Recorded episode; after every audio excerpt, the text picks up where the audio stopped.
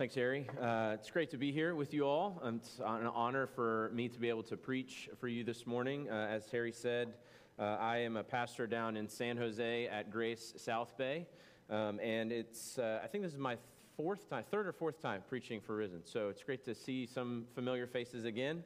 Um, I, it has been fourteen years that I've been married to my wife, actually on Tuesday. I appreciate the reminder. I will make sure I go out and get something for her. So um, we're going to look this morning at a passage from the Gospel according to John. And usually when we look at a passage from the Gospels, it's about Jesus doing something or Jesus saying something.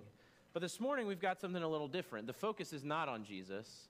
It's on two other people, which is really helpful because it shows us how Jesus responds to people just like you and me. So let's listen to the reading of God's word. John chapter twelve, beginning in verse one. Six days before the Passover, Jesus therefore came to Bethany, where Lazarus was, whom Jesus had raised from the dead. So they gave a dinner there for him. Martha served, and Lazarus was one of those reclining with him at table.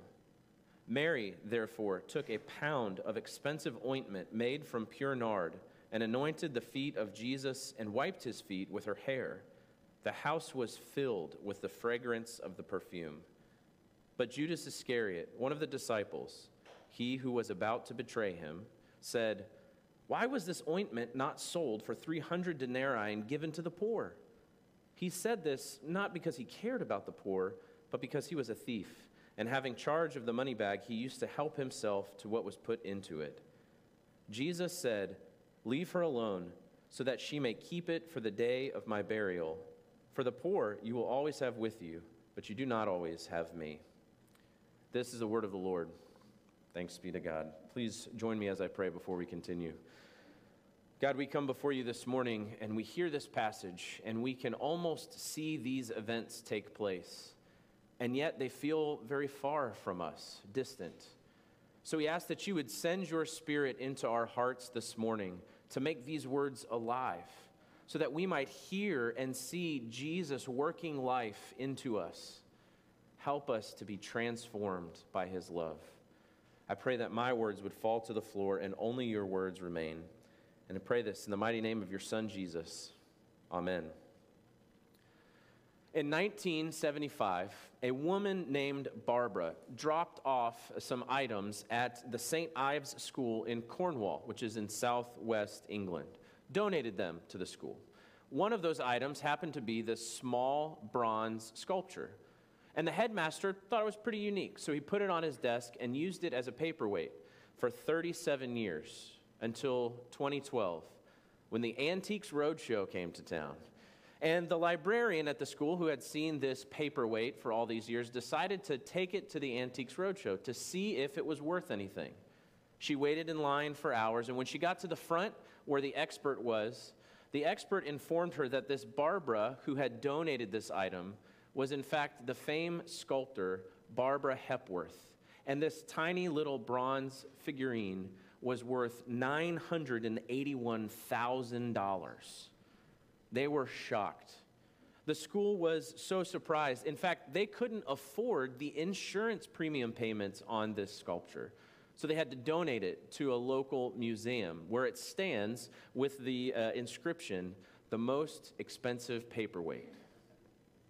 Truly knowing what you've been given changes everything. We see this principle on display in our passage for us. John, the gospel writer, is contrasting two people, Judas and Mary. But more than just contrasting their actions, he is contrasting their hearts, what it is that drives their actions, what motivates them. We see on display an attitude of scarcity and an attitude of abundance, Judas and Mary. And between them is Jesus. Not just because he is physically between them in this scene, but also because it is he who has made the difference in their hearts, in their actions. Mary has come to value Jesus, to see him, to know him, and to be changed by him. Judas has not. This change in Mary leads her to do something crazy. I mean, this is out of control at a dinner party. What she does is scandalous. It's shocking. She pours this oil on Jesus' feet, and then she wipes his feet with her hair. This cuts through the conversation. This stops the dinner party for sure. The smell is overpowering. Nard that made up this ointment was used at this time to anoint dead bodies to help conceal the smell of decay. It was very, very potent. This whole party screeches to a halt.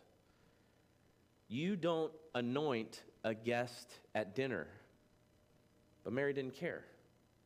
It was only servants who touched and cleaned the feet of others. But Mary didn't care. You don't use this ointment on someone who is alive. Mary didn't care. You don't squander this valuable of an item, wasting this amount of money. Mary doesn't care. Because Mary has been set free from the rules, regulations, and expectations of polite society. She's free. But Judas is not. He is angry that Mary has done this, mad that she is not following the rules. Mary doesn't care. She is free to give back to Jesus what her heart leads her to give back to Jesus. This passage shows us that a fearful heart, given the ultimate gift, is set free. Those are my three points this morning. A fearful heart, given the ultimate gift, is set free. We're going to start with a fearful heart, which we see on display in Judas. And I have to confess, the more I looked into this passage, the more I studied it and I learned about it, the more I came to actually understand a little bit about where Judas is coming from. His line of thinking made a little bit of sense to me. And in fact, I began to see my own heart appear in Judas's. When Mary does this outrageous, outrageous thing, Judas responds angrily. Verse five, why was this ointment not sold for three hundred denarii and given to the poor? And it's hard for us to hear this without hearing a little bit of bitterness come through in Judas. And it's easy for us to hear that bitterness and write him off. This is not someone we want to hang around, not someone who is thinking rationally. This doesn't make sense. But in fact, think about what Judas has been through. For the last two years, he spent his entire life with Jesus, serving Jesus in a ministry that is focused on caring for the poor, meeting the needs of those who are outcasts, healing those who are sick, right? When we see Jesus working miracles in the gospel, he's accessing his supernatural power in order to care for the broken and the needy and the sick. That's what this ministry was all about. And here comes Mary doing something completely antithetical to the ministry. In Judas's eyes, this was a complete waste. The gospel writers Matthew and Mark also record this event, and they tell us that it wasn't just Judas who was appalled, but there were many witnessing Mary anointing Jesus' feet who were upset with her, but Judas was the only one who spoke out. This action didn't fit within the normal operating procedure of Jesus' ministry. This would be like a local food pantry celebrating five years of service here in the Bay Area by flying their president to the Maldives for a week. That just doesn't make sense. It doesn't fit. But John tells us there was another reason that Judas was angry, not just because Mary's actions stand out, but because Judas himself used to fund his own lifestyle based on the money that came in to this ministry. Judas is afraid. Judas is afraid that whatever lifestyle he's been living over the past couple of years, whomever he has supported by stealing money from the money bags of Jesus' ministry is going to fall apart. He senses security, maybe comfort, hope slipping out of his fingers, literally dripping down the feet of Jesus. Mary's actions have stolen his lifestyle, and he is afraid. He sees that this is an opportunity. I might not get another one, and I have to take this now if I get a chance. Fear is running his heart. And the truth is, fear runs many of our decisions as well. The way that we act, the way we respond, the way we speak. I saw this come out in a very ugly way for myself just a couple weeks ago. We took our two girls to the San Jose Earthquake soccer game. Their soccer teams that they play on were there together. We sat down in our seats, and I went down under the bleachers to get uh, something to drink for both of my girls. And I'm standing in line, getting water, and my wife texts me, Margaret, who is six, wants a soft pretzel. Now, before we continue, you need to know that I love soft pretzels. And so as I'm standing in line, I see the pretzels rotating on that beautiful display, and I decide right then and there, it's going to be two soft pretzels, one for Margaret and one for me. But as I'm walking back up the steps with two water bottles and two pretzels, one water for Michaela, one water for Margaret, a pretzel for Margaret, and a pretzel for me, I realize I've made a mistake because my older daughter's going to want this pretzel, and I don't want to give her this pretzel. So I get to our row, I hand the water bottles out, I give Margaret her pretzel, and then I push past my older daughter and push past my wife and sit down and take a big bite of the pretzel. And no sooner did the salt hit my tongue than my oldest daughter leans over and she goes, Daddy, can I have that pretzel? And the fear in my heart said, this is the only pretzel you're going to get. And if you give her this whole pretzel, you're not going to be able to enjoy any more of it. So being the selfish, fear-driven person I am, I ripped half of it off and handed my daughter half a pretzel. As silly as that is, that's the same narrative that drives so much of what we do. This is all the goodness that I'm going to get. This is all the comfort, all the security that I'm going to get. And if I don't hold on to it tightly, it's going to be taken away. And as you As I say that out loud, it sounds exactly like the original lie that was told in the garden to Adam and Eve. The lie being, God's holding back.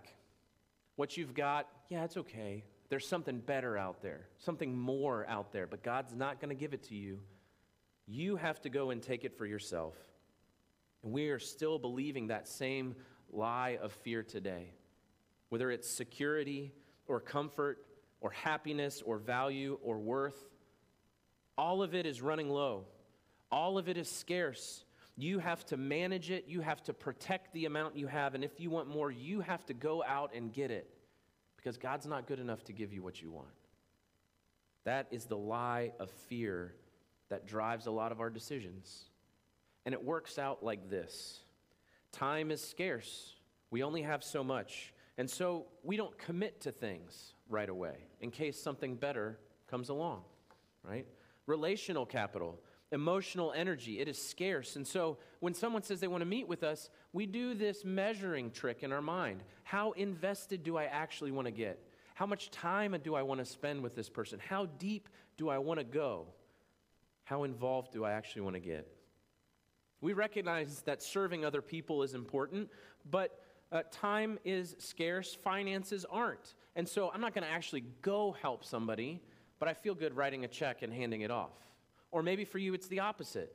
Finances are scarce, but time is plentiful. So I'm not actually going to give any of my resources away, but I don't mind going and working. That's good enough for me. Think about your life. Where are you living with a closed fist? And by that, I mean, where are you afraid that you're going to miss out on something better? Believing the lie that God hasn't or won't give you what you want. Somehow, he's holding back. And if you want to keep what you've got or you want something better, you have to go get it. Where are you living with a closed fist?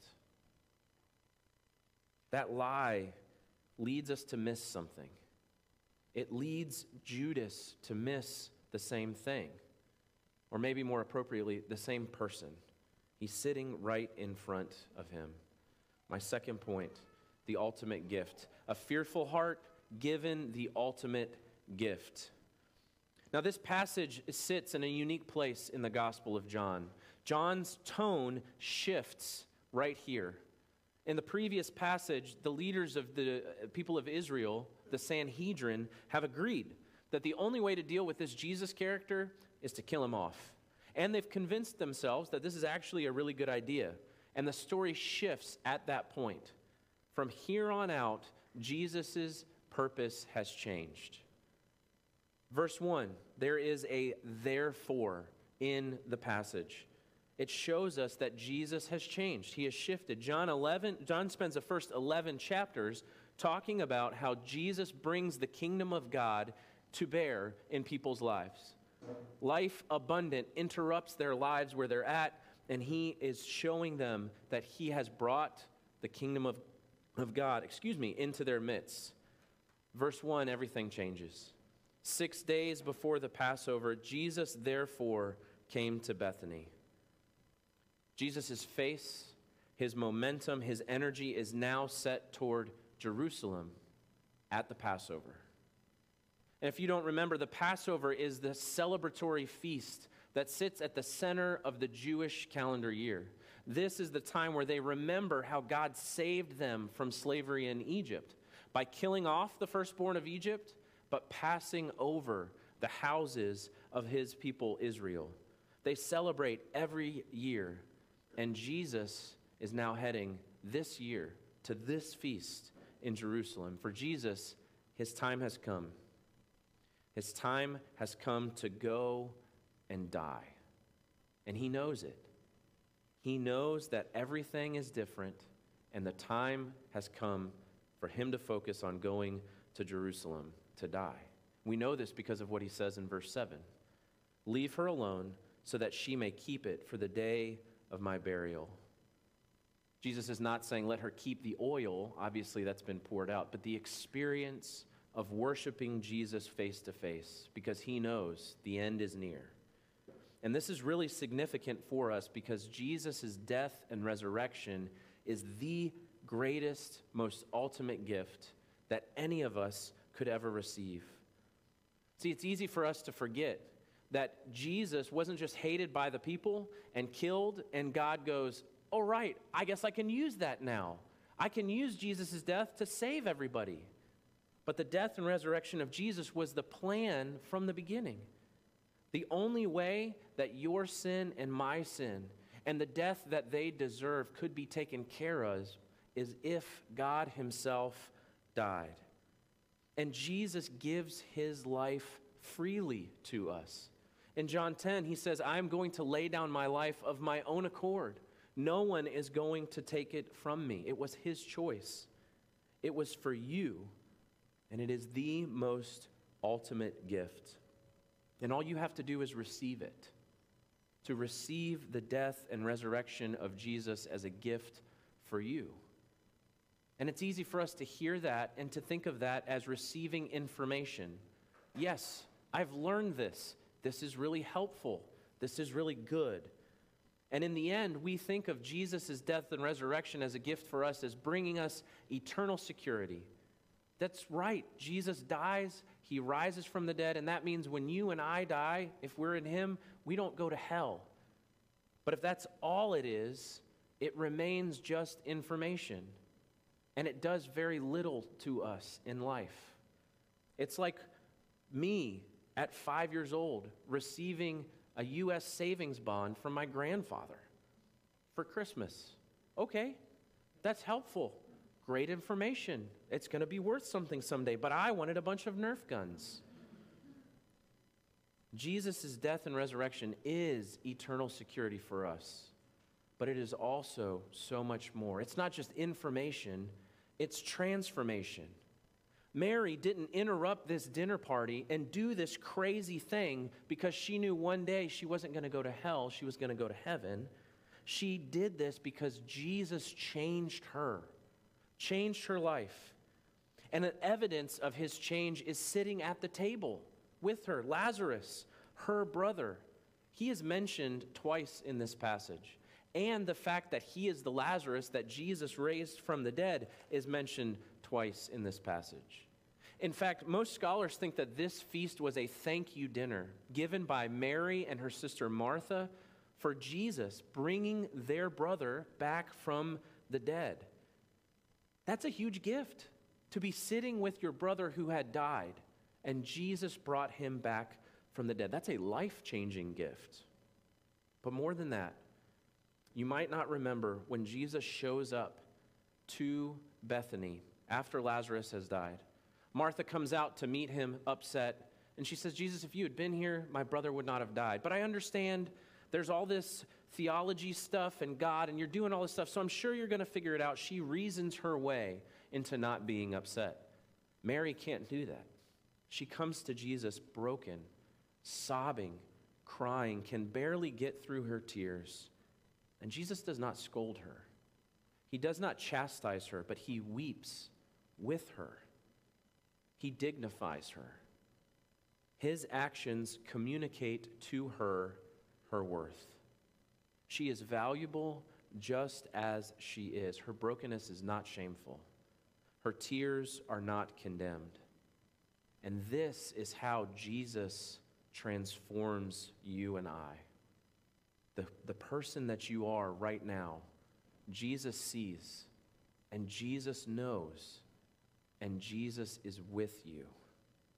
Now, Stephen, you might be thinking, Jesus has never done any of that stuff for me.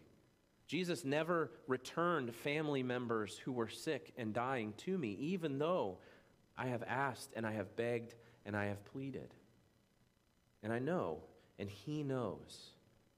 And what we see from Jesus is that he does not condemn you for your disappointment, for your tears, for your sorrow. Jesus welcomes everyone just as you are. Whatever emotion, whatever thought, whatever joy, whatever success, whatever failure you are experiencing right now is met and dignified and seen and cared for by Jesus.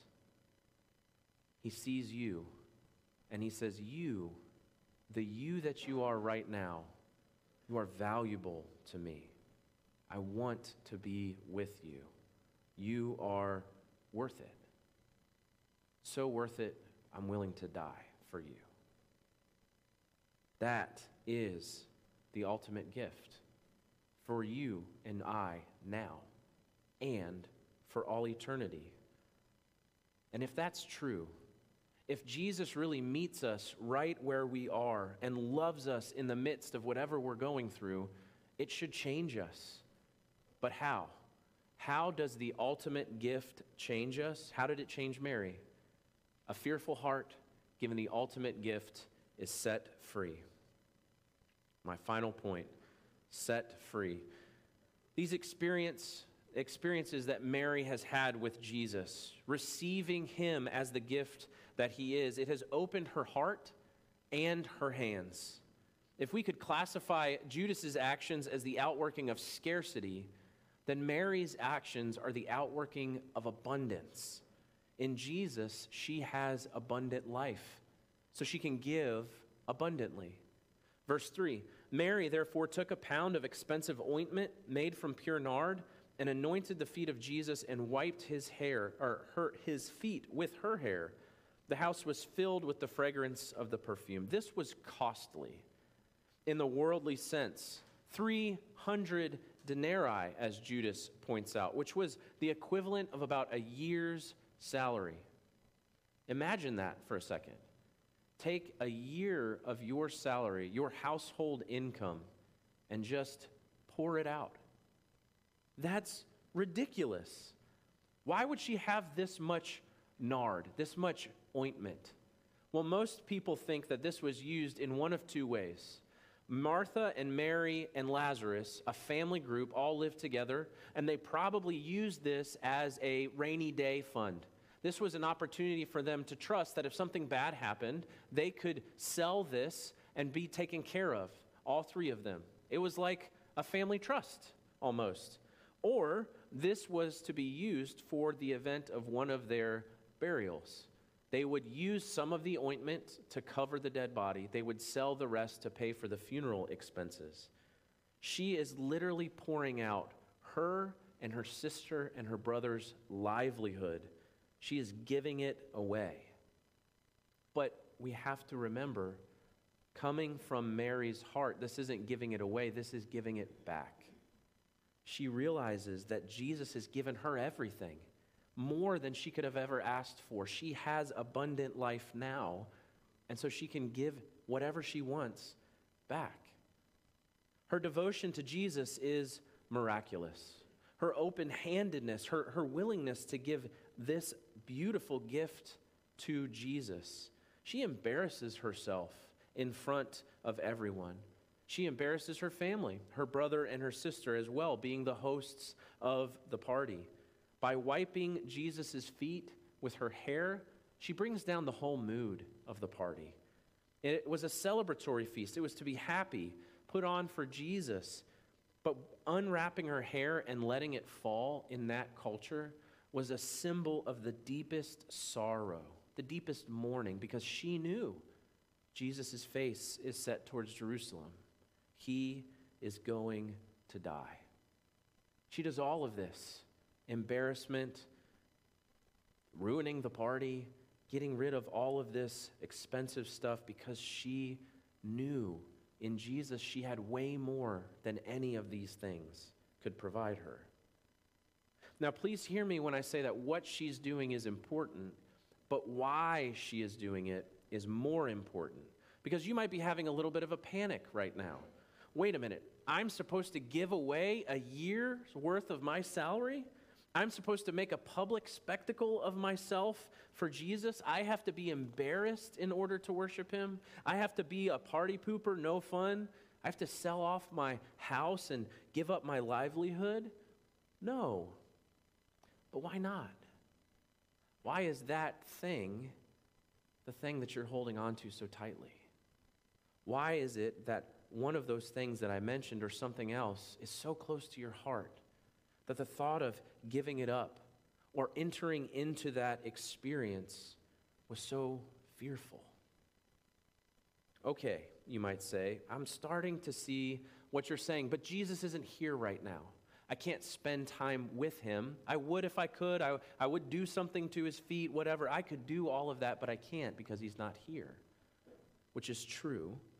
But we need to remember what Jesus says throughout his ministry, especially Matthew twenty-five, where Jesus paints a picture of the final judgment, where he, the great shepherd, separates the sheep from the goats, and the sheep are welcomed in by the king.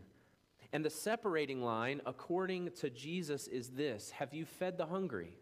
Have you clothed the naked? Have you tended the sick?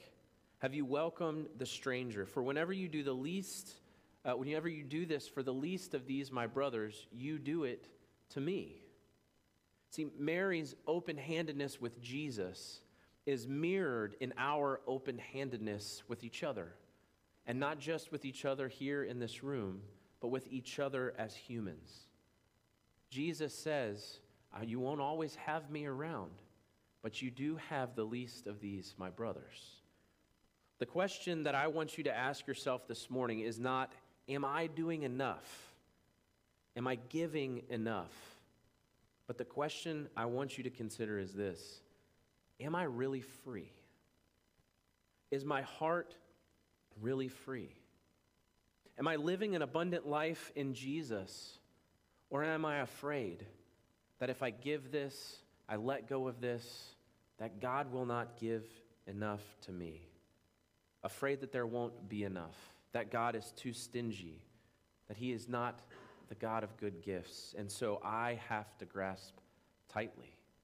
That's the question I want you to ask yourself this morning. As Harry mentioned, I planted a church outside of Nashville, Tennessee. And when my wife and I were first starting, we were raising money from a lot of our friends, family, friends, people that we knew through work and the different places that we had done ministry before. And in one particular case, we were back in Charlotte, where my wife, Nicole, is from, and we were having dinner with some people who had been supporting us. They were friends of her parents. I think I had met them once at an engagement party like six years prior. Uh, didn't know them very well, but they had been supporting us for a long time. They weren't our largest monthly givers, but they were faithful. And so we went over to their house to have dinner to thank them for their support. And at some point in the course of the evening, uh, the, the husband asked, how, how are things going? How are finances? What, what is the church looking like? And I used it as an opportunity to thank him. I said, you know, I really appreciate your faithfulness to us. Like your, your, the support that you bring us, as well as our other supporters, have gotten us to the place where we're just one thousand dollars a month short, which means I don't have to spend a lot of time fundraising. I can spend a lot more time caring for the people in Tennessee. counseling, proclaiming the gospel, getting uh, connected with all of these other people. I'm so thankful that you have helped free me up to do that. Dinner continued. He said nothing more. It just cont- we had dessert. We played a few games. He started clearing the table, walked into the kitchen, and he came back with a check for twelve thousand dollars. And he handed it to me, and he said, now you're really free. And I will never forget how I felt. I mean, first of all, it was a check for twelve thousand dollars. That was just amazing. But second of all, to see how freely he just gave this money to me, someone he barely knew. I've never forgotten that. I think about that dinner often when I feel convicted over how stingy and frugal I can be, because I think about how generous and open-handed he was. There was something about his attitude toward us. His willingness and freedom to give to us convinces me that he was living life abundant. Our society, your own heart will tell you there's not enough. There's not enough money, security, comfort, influence. You have to hold on tightly to what you have now. And if you want anything more, you are the one that has to go and get it. But the message of the gospel this morning is that the life, death, and resurrection of Jesus is everything. And it has been given to you freely. And when you receive Jesus, the ultimate gift, he transforms your heart from one of fear to one of freedom. Let's pray. Oh God, we come before you this morning and we confess that hearing these words of transformation, of new life, are easy for us. And yet when we step out these doors this afternoon, when we go back to work, go back to school, go back to driving our kids places tomorrow morning, we get right back into the cycle of fear. Help us, oh God, remember that because we have Jesus, we have everything. He sees us just as we are. He welcomes us to himself. He loves us, and he changes us. Help us, God, to worship you. We pray this in his mighty and powerful name. Amen.